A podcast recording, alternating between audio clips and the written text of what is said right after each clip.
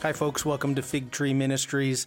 Make sure you subscribe to our YouTube channel by clicking that red subscribe button below and click that bell to make sure you get notified every time we upload a new video. Enjoy today's lesson. We are on Sea of Galilee part four of how many parts, I don't know.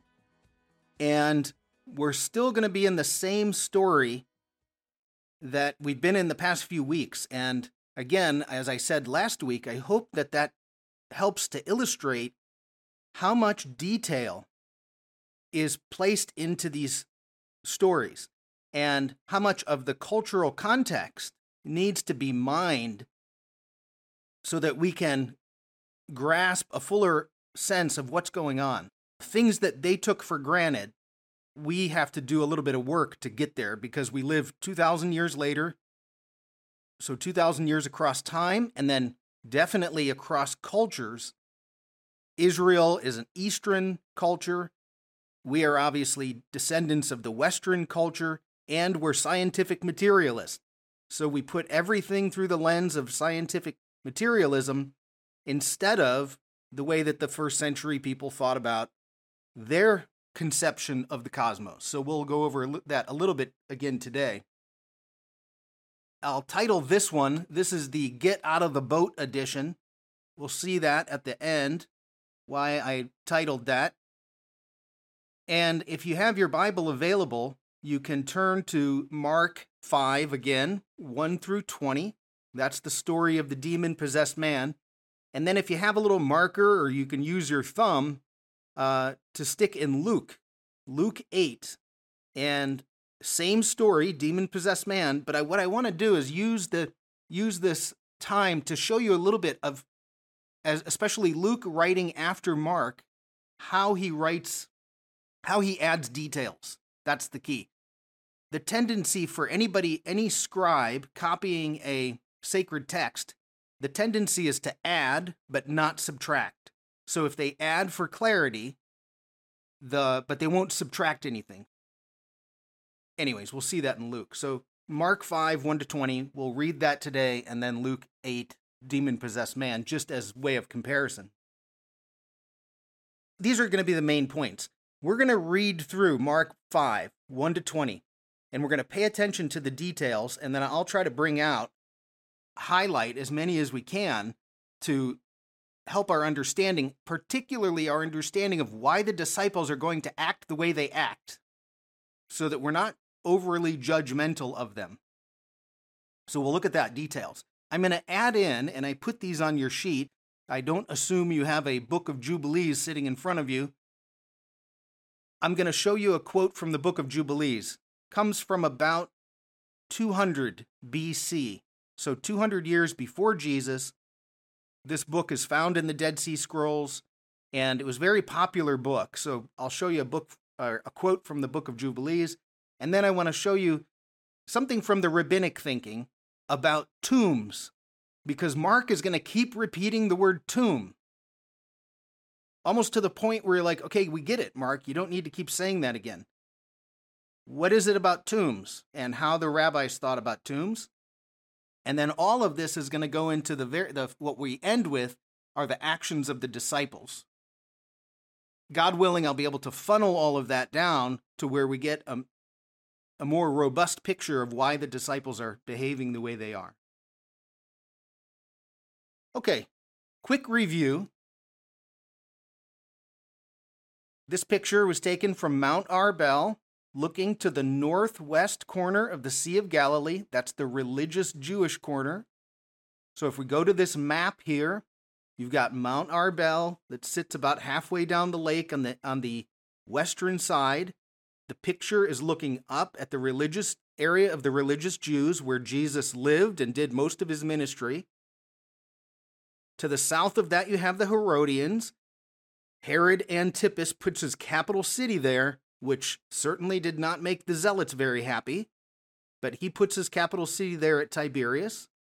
If we go across the lake where we were last week and will be again today, is the Decapolis, and that's where the pagans live. So we need to understand what's the interaction between Jews and pagans. And then finally, uh, in that top northeast corner of the lake, which now, as you go to that northeast corner, one thing we have to realize is we've entered a new political area. This is now the realm of Herod Philip. It's his kingdom. And you get the Zealots. So they're separated by a fairly large wadi that's going to separate the Zealots from the Decapolis. Okay, that's our, our regions around the sea. We also noted a couple weeks in a row that we have to think about the sea not only as a body of water that's you can catch fish and go swimming and drink from, but it also represents the abyss. It's the it's the enemy of God, the forces of chaos. So throughout your Old Testament and throughout ancient Near East thought, the sea is the abyss. The water is the enemy of God. God separates the water in Genesis 1, and that creates order.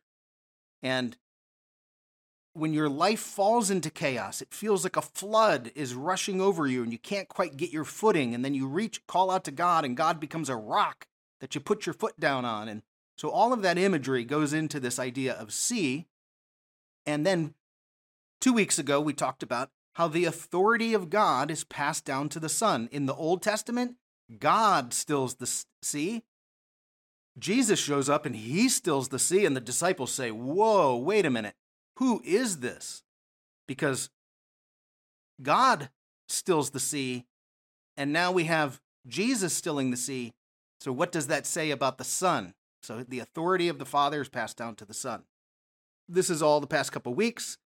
As a way of review, because this is going to come into one thing we got to note, we want to note from Luke. We looked at this picture a couple weeks ago.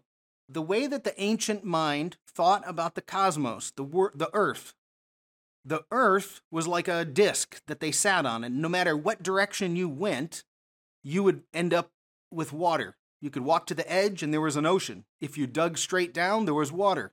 Water must be up, up above us because every once in a while it falls from the sky. So they envisioned this disk floating on water, and they the idea of the abyss. So that bottom left corner and bottom right corner, you see the word abyss. It's the watery abyss that exists underneath the earth. And what's important about this is you can see on this on this diagram a lake right here in the middle of the earth. And so if you have a body of water the, like a lake, it must be an entrance to the abyss, to the underworld. And who lives in the underworld? Well, the demons do. You have all the pagan gods. Well, I'll show you in a minute but that's where the demons live. And so that's going to enter the story. So, for instance, here's the abyss on this corner, here's the abyss on this corner. And the way the pagans thought about many of their gods, particularly the fertility gods, was that sometime around October to November, same thing in San Diego, as our weather changes, the fertility god who lives in the watery underworld comes out. So I have this arrow going up the fertility god comes out from underneath of the earth, from the watery underworld, and it starts to move across the sky. And of course, it drops rain. Because when does it rain here in San Diego?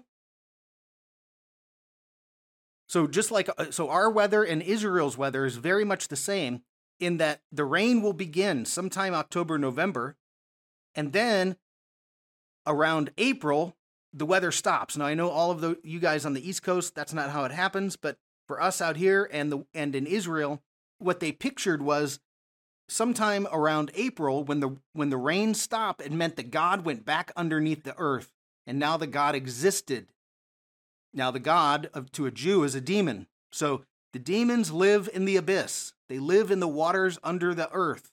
And they they revolve on this cycle of fertility as they bring rain to the, the earth and water the earth. So you see the Sea of Galilee, what do you picture? Aha, who lives underneath that, that, that sea or who lives in the abyss? That's the demons. And of course, that's going to enter our story as we're reading this. Okay. So last week, and or that two weeks in a row, we've noted Jesus starts out with his disciples in the relig- on the side of the religious Jews and he says, Let's go to the other side. Now, that carries all kinds of meaning. The other side of what? Well, it's the other side of everything. It's the other side of the lake, but it's the other side of everything about life. And they end up in the Decapolis, and that's the pagans. And we looked last week, of course, that they landed somewhere around the, the main city, the polis, is called Hippos. On this map, there's a little town that they've labeled Gergesa because, uh, and they put a question mark because we don't know of a town named Gergesa, but Mark says they went across to the Gerasenes. And we talked all last week about how that may be a Hebrew word, Gerushim, the driven out ones. I'll review that in a minute. The point being, you go to the other side, the Decapolis, and we spent a good deal of time last week talking about, well, clean and unclean. Who's clean versus unclean?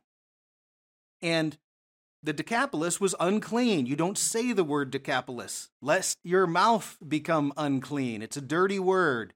Um, you don't step foot in the Decapolis because you'll become unclean.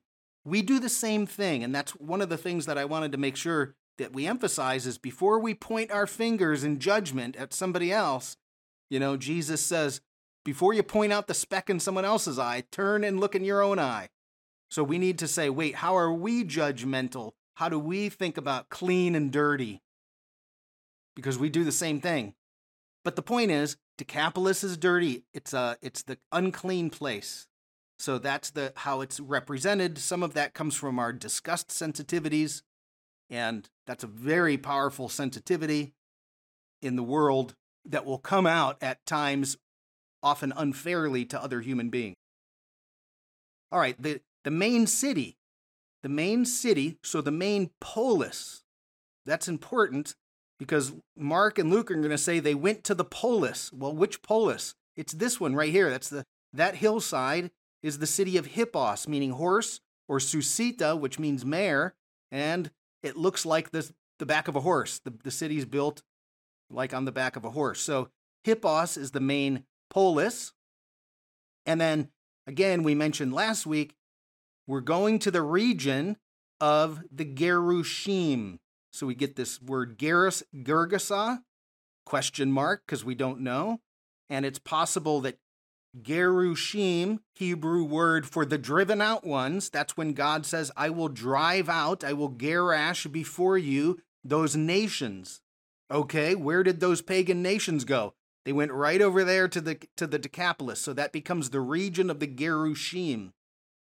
As it gets transliterated into Greek, Gerasenes. That's at least one thought about how we get to that. So, okay, that was all last week. That's all going to go in as we read this story from Mark, as I'll title "Get Out of the Boat" story. All right, so at this point, what I want you to do is turn to Mark chapter 5, 1 to 20.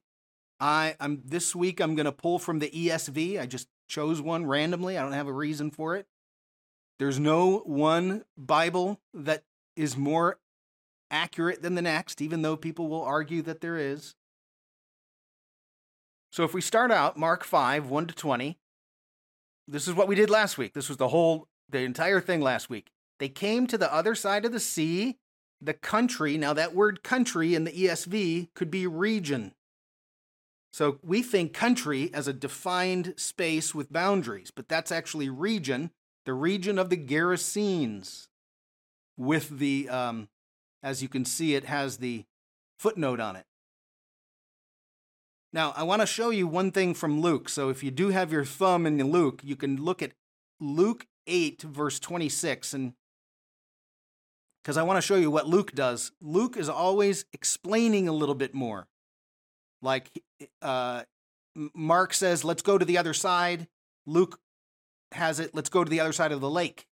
So he tells his audience the lake.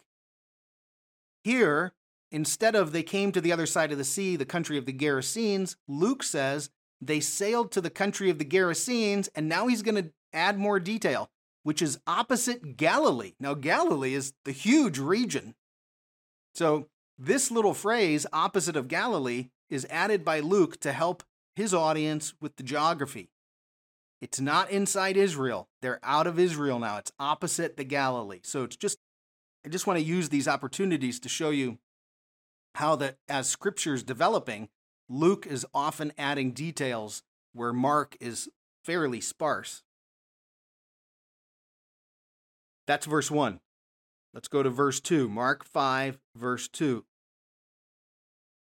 And when Jesus had stepped out of the boat, immediately there met him out of the tombs a man with an unclean spirit. It's verse 2. Now, what we have to notice is the word tombs and unclean spirit. I'll show you later. Luke uses demons. Here, Mark uses a term unclean spirits. So a man came out of the tombs with an unclean spirit. Now look at verse 3. He lived among the tombs. Ah, you're repeating this again, Mark. We notice you've got repetition going on, so you want us to pay attention. And no one could bind him any more, not even with a chain. For he had often been bound with shackles and chains, but he wrenched the chains apart and he broke the shackles in pieces. Nobody had the strength to subdue him.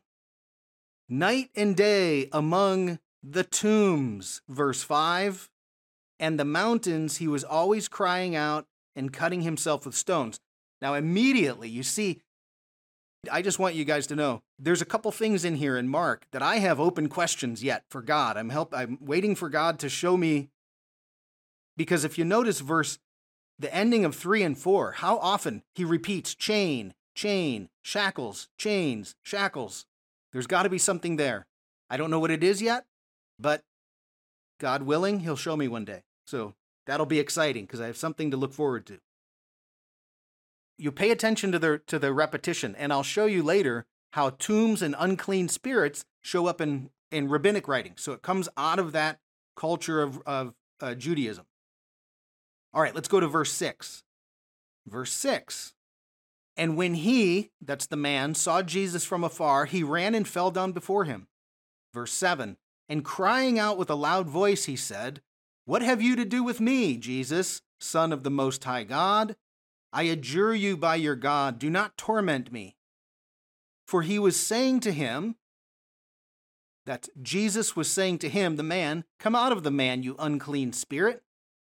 So there's Mark's use of unclean spirit instead of demon. And Jesus asked him, What is your name? He replied, My name is Legion, for we are many. Now, pause for a second here. Suddenly, in this dialogue, we get the word legion. Now, where does legion come from, that word? Well, it's a Latin word. And who speaks Latin in Israel? The Roman occupiers. So, what we're going to see is there's going to be a connection to Rome, and it's right here with this legion. It's going to be a connection that, especially Mark's first audience, when Mark wrote this 50 years later, and they read it for the first time, ah, Rome. And now you get a picture of something else going on. Remember, there's multi the, the text is always multifaceted, so we can read it from many different ways.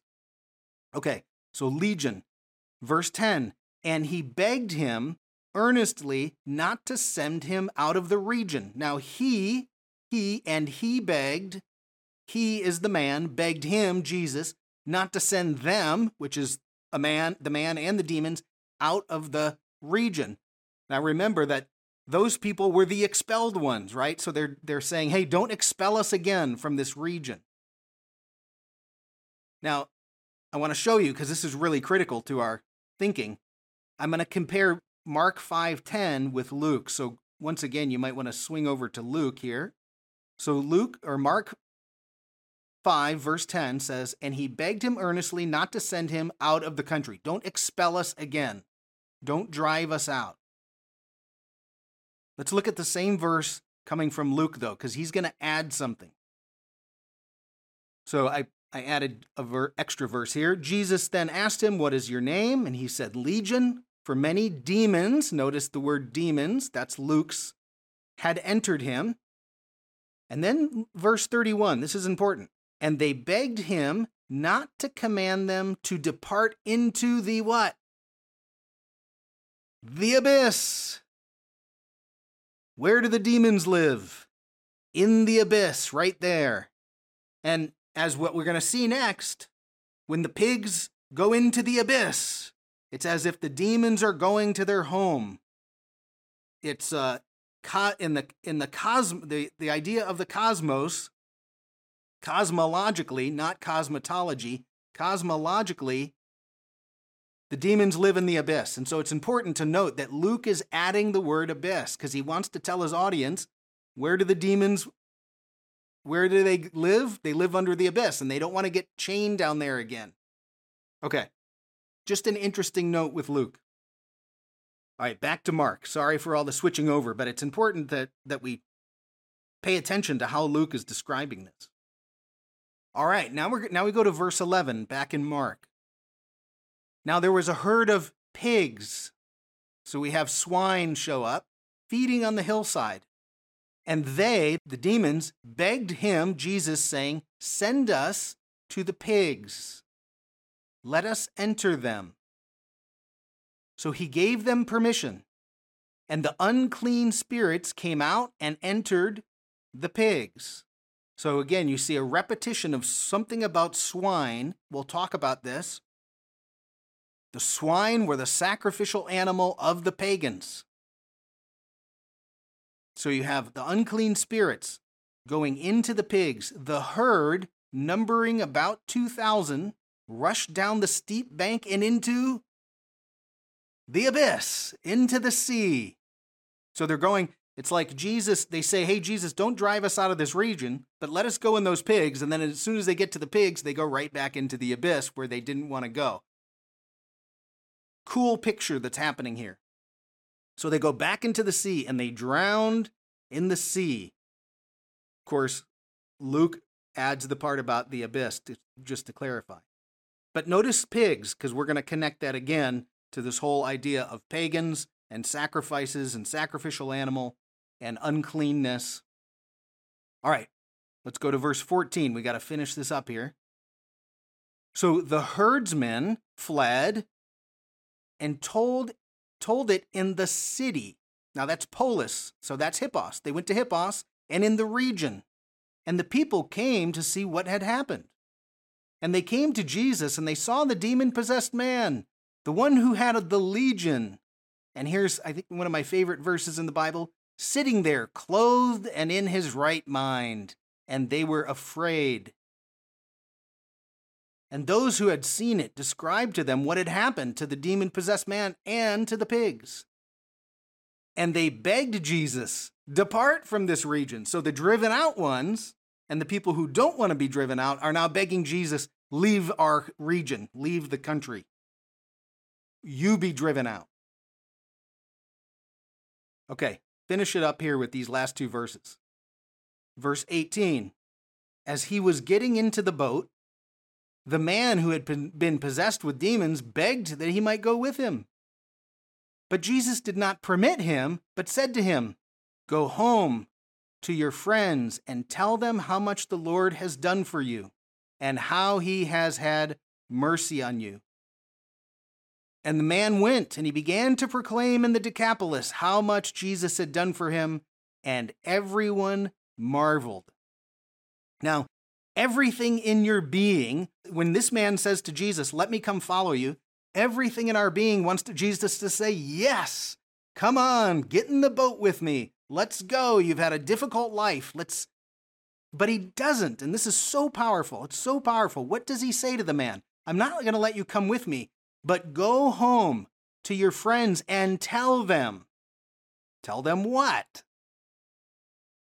So n- notice he doesn't say, Tell them I'm the Messiah, or tell them about Abraham or Moses or the scripture or the Torah or anything like that. He, how do we reach a, uh, an, a pagan world that doesn't believe anything about the Bible? Right? He doesn't want him to quote scripture or give doctrine. He just says, Go home and tell them how much the Lord has done for you. Show them a changed life. Tell your story. What's your story? How has God had mercy on you? How has God worked in your life? Because your story, leaving out all the doctrine, all the biblical quotes, all the text, everything, your story is very powerful because nobody can refute it. It's truth in the purest form. This is how God works in my life. And when he does that, everybody was amazed or everybody was marveled. It's such a key thing for us to recognize. You go tell your story to a pagan world.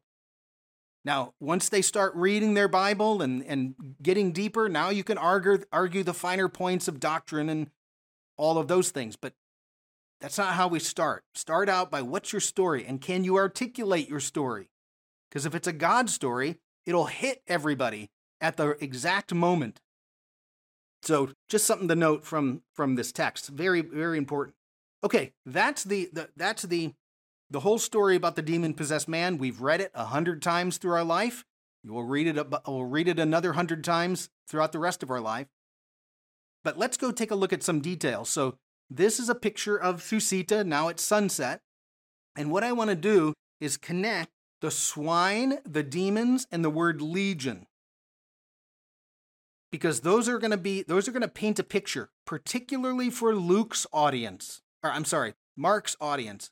If Mark is writing in Rome and the Romans read this story they're going to think something different than we might think. So so the first thing obviously we all know about swine being unclean. God says in Leviticus don't eat swine don't eat pigs. And what's very interesting is if you go to um, in Israel, if you go to cities that were both pagan and had Jewish quarters, like there's a town called Sepphoris. Sepphoris sits about four miles north of Nazareth, and it was rebuilt, Roman city at the time of Jesus. Well, the Jewish quarter, they know the Jewish quarter because you do not find pig bones. The archaeologists will not find any pig bones. You go to the other living quarters, pig bones all over the place. How do you know the Jewish quarters of these ancient cities? Archaeology says, aha, they didn't eat pigs. So it's remarkable that you can see that it even shows up in archaeologists in archaeology. Okay, swine is unclean. Swine was the sacrificial animal for pagans. So as the pagan gods, or we would say demons, are being worshipped, pigs are the sacrificial animal. And then we get that interesting thing that I've already mentioned that legion is a Latin borrow word. So the moment you say legion in a country that's being occupied by Rome, Rome enters the picture. Aha. Now, so we've got swine. That's unclean. You've got demons. You've got legion. And these are all going to get connected together. And I want to show you a few texts that'll help us to do that. I'm always running behind on time. I apologize. This is not on your sheet, but I'm going to give you a quick timeline because I'm going to introduce two documents that are that come from the, the time between the Old Testament and the New Testament. So if we go Genesis to Revelation, that's our Bible. So you've got Genesis 1 is the very beginning, Revelation 22 is the very end. So if that represents our entire Bible, the Old Testament, ending with Malachi, somewhere around 450 BC. Then, New Testament doesn't start, obviously, till the birth of Jesus. So we've got this giant span of time, 450 years plus, that exists between the time of the Old Testament and the time of the New. And it's a tumultuous time when lots of change is happening. The Persians are in charge, then the Greeks are in charge, then Israel's in charge of themselves, then Rome shows up. There's a lot happening. There's a lot of writing during this time, and there's a lot of re- wrestling with how do we live out this Old Testament business. So, two bodies of literature that w- are familiar to us are what one that's called the Apocrypha, and another that we we talk about as the pseudepigrapha, uh, documents that were written often under the somebody else's name. So they they take a name like the Testament of Abraham, even though it's not Abraham's testament. So it's important for us. This is one area that especially Western evangelical Christians, are missing because we don't have it in our Bible. Catholics have it in their Bible. It's called the Deuterocanonical books. Anglicans are encouraged to read it just for history, but it helps us, it's a bridge. It helps us bridge from the Old Testament to the New as thoughts are changing, as ideas are being formed. So it's important for us to at least recognize, not be afraid to pay attention to the Apocrypha and the, the writings of the Pseudepigrapha, because it really helps us fill out what's happening by the time the New Testament shows up. So I'm going to show you two writings, two quotes from two different writings. The first one is a book called Jubilees, and that was around 200 BC. And what they did is they take the Old Testament and they retell the Old Testament in a series of Jubilees. Jubilees are 50 year periods. And as they're rewriting it, they explain things. So it becomes explanatory. And we kind of bristle at this, like, hey, wait a minute, what'd you do to the text? But it's it's their way of retelling the stories and, and helping us understand. So the book of Jubilees is a retelling of the Old Testament, and then they inc- they add things, their way of thinking. So that will be one. The second one is going to come from a book called First Maccabees. That's from the Apocrypha, and these events happen about 165 BC as the Greek king Antiochus Epiphanes is trying to force conversion upon the Jews. And this ragtag army called the Maccabees rose up and destroyed the most powerful army in the world. And what we get out of that is the holiday of Hanukkah. So, as Jesus celebrates Hanukkah, we need to know well, where is he getting that holiday from? And we find it, of course, in First Maccabees and Second Maccabees. So, I'll, I'll bring a quote from there. And again, we're saying what's the thinking happening during this time period that that brings us into this to the New Testament to help us understand what is going on with the New Testament. Uh, just for I, I didn't put this on your sheet, but for the for the video and those who would watch later, if you're trying to build out a, library of uh, resources, there's a brand new book. It just came out in 2020 called the Jewish Annotated Apocrypha excuse me, it takes all of those apocrypha documents and then Jewish scholars are pointing out how they interact with intersect with Judaism. So, good tool to help you understand your New Testament. Okay. First one, swine sacrifice. So this is on your sheet number 4 on the front. First Maccabees chapter 1 verse 47 and I'll just show it to you on the screen, but Essentially, the, the king, Antiochus Epiphanes, wanted to force the Jews to sacrifice pigs. So he, he outlawed anything that had to do with Judaism. And it says this they should build new altars together with sacred precincts and shrines for idols. That's they, the Jews, should build these new altars, and they, the Jews, should sacrifice pigs and other ritually impure animals. Now, are the Jews going to do it? No. And the freedom fighters stood up and said, We will not do that. And we'll, we will fight and we will maintain our religious beliefs. And of course, then a war broke out. But so I just want to show you the sacrifice of pigs comes in with First Maccabees. It also shows up in the writings of Josephus, the Roman historian. He says that Antiochus Epiphanes took a swine into the temple at Jerusalem and sacrificed it on the altar. So, or the altar outside the temple in Jerusalem. Either way, it's a swine is the unclean animal. Okay, so there's swine sacrifice. Next, the word legion. So obviously, it's a Latin borrow word. The moment you hear Latin, you're going to think these Roman oppressors that are around us. And what's a legion? So the legion is is a uh, a group of Roman soldiers. The numbers I've, I've seen are somewhere around 6,100.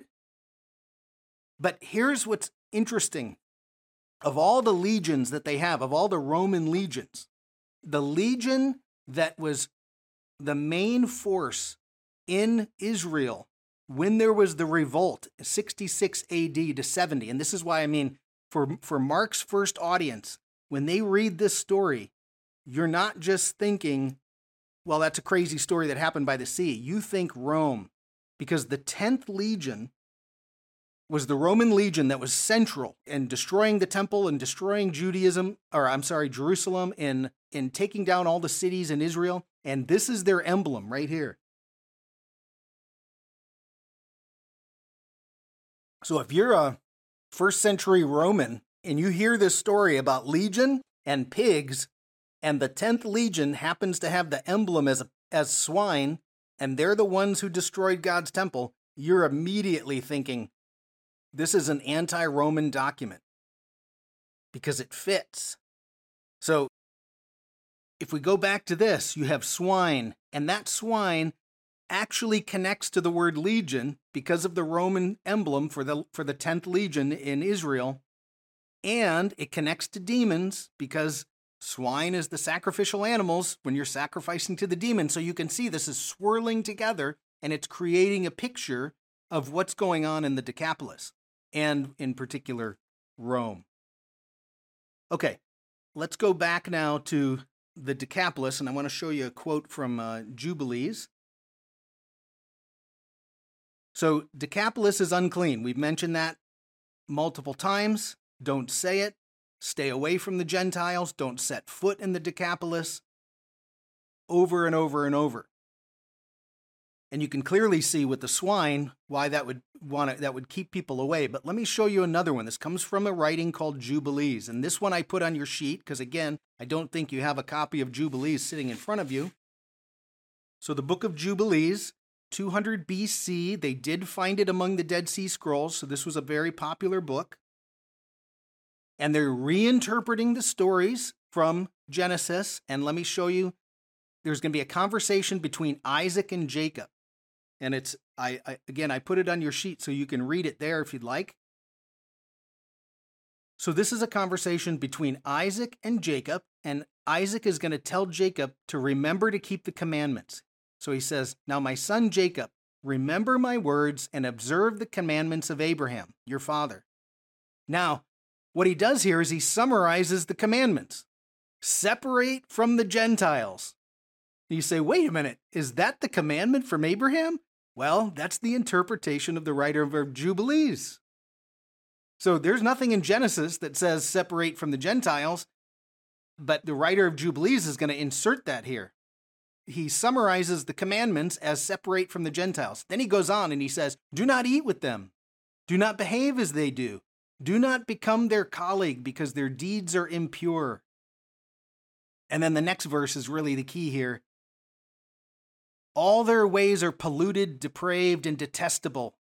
They offer sacrifices to the dead. There you get sacrifices. They worship demons. There's the demons. And look at the next one. They eat in tombs. Where do we find the word tombs? All over Mark. So this document would shape your thinking, right? If you're a, even though it's not scripture, it helps to shape the thinking of the collective consciousness that's going on in with those religious with the religious Jews. And if you're raised in that type of collect, uh, collective thinking, this can affect it, right? And the the eating in tombs, that's the they they're they're tr- they're trying to search out information from the dead, and God says, "Don't do that. Rely on me, even if you're not getting the answer you want. Rely on me." Okay, I'm watching the time, so I apologize. I'm gonna I'm gonna move forward here. So I just want to show you that's from Jubilees. Let me give you one from rabbinic thought, and it has to do with the idea of tombs. This now is number six on your sheet. All of this is this thinking is going into Mark's telling, right? The rabbis are putting prohibitions against going into cemeteries or being in the tombs. And this this quote for the rabbis say, and one who spends the night in the tombs places himself in danger. And this is especially the case if he does it in order that an unclean spirit will rest upon him. This is what we find in Mark. You find the word tombs and you find unclean spirit. That's the rabbinic way of talking about the demons. So, all of this is going into the story that's all things outside of the text that they would understand that we don't necessarily see. The rabbis are forbidding you to go into tombs because you go into a tomb, you'll end up with an unclean spirit. And that's exactly what the story tells us the man who lives in the tombs. All right, so now this is the whole point. You've got Legion and, and the swine and the Romans and the unclean spirit and the tombs, and it's all being put together. And Jesus says to his disciples, Let's go to the other side. They get in the boat, they go over there, and how did the disciples behave? Well, let's look at verse 2. So, verse 2 starts, And when Jesus stepped out of the boat, or when he, when Jesus stepped out of the boat, then you get to verse 18, and it says, As he, Jesus, was getting into the boat, what do you notice? Where are the disciples? They never got out of the boat. They didn't step foot in the Decapolis. And it always says Jesus and the disciples did this. Jesus and the disciples did this. And suddenly you get a story where the disciples don't follow Jesus. They won't step foot. You know, and you have to think about Peter. Peter struggles with this, doesn't he? He's Peter's the one who doesn't, hey, we have rules against eating with a Gentile. They're unclean. Paul gets on Peter's case because Peter will eat with the Gentiles when there's no elders from Jerusalem around. But the moment the elders show up, Peter's now acting all more righteous than everybody else, and he won't eat with the Gentiles. So Peter is struggling with this whole clean, unclean business, and he's the oldest disciple. So if he doesn't get out of the boat, the other disciples aren't going to move. But what does it tell you about Jesus, right? He takes his disciples to a place that everybody knows is unclean, and then Jesus breaks all the rules. And this is one of the keys to the story. He's breaking down the barrier between Jew and Gentile. And that's what Paul's arguments are. So there's a barrier that's been put up. And Jesus knows enough about the rules to start breaking them and he goes and he breaks down the barriers, right? Because who's also made in the image of God? Those Gentiles. And that when we did the stuff about the heavenly man, and everybody has the capacity to be transformed into the image of the heavenly man, even the Gentiles do, as Paul's argument is. It's not just about the Jews that can are in that, that image of God. It's everybody that's in the image of God. What I want to stress here is what about us, right? So before we, um, you know, it's so easy for us to to point the finger at other people and say in judgment, ah, those crazy Jews wouldn't go over and step in an unclean place. You know, before we do that in judgment, you know, point the finger at us, right? Just like the speck in our own eye. How do we, out of creating our holy space, how do we create clean and unclean divisions? Who are we leaving out? And that's a really difficult thing to do. And you can see throughout Christianity and all of our little churches, if we all think the same way, then we'll tend to agree on the same things and we don't even notice that we're doing it. And so we all have these blind spots and all of us have to challenge our own blind spots. That's how we grow. We can't grow if, if we're not challenging our blind spots. So I think so much of this story is about what about us? What do we need to do to talk about that everybody's made in the image of God. And how do we reach a Gentile pagan world that doesn't want to believe anything about the Bible? So this story is tremendous power for us to show us not only how do we reach that a non-believing population, but that we have to go look for the non-believing population in order to reach them. You have to step out of the boat. And of course, the disciples didn't want to do that. Okay, that's a lot of information. God willing, we were able to funnel that in to part four as they go across the lake. And the whole point being, all of us have to at some point step out of the boat and challenge ourselves. Uh, remember, I said last week too. The cool thing is, is whenever Jesus touches somebody that's unclean, he doesn't become unclean; they become clean. And so we have to think about that in our own lives. How do we reach out to somebody who our our collective group would say is unclean don't do that because you might become unclean and it's really takes strong character to be able to do that so let me go ahead and stop the share and if there's any questions please let me know and i know i drove a lot of information in there there's just so much, and there's more. Every as I was reading it this week, I kept thinking, I, I have to take stuff out. I have to I have to not add things because there's there's even more in there than we can imagine.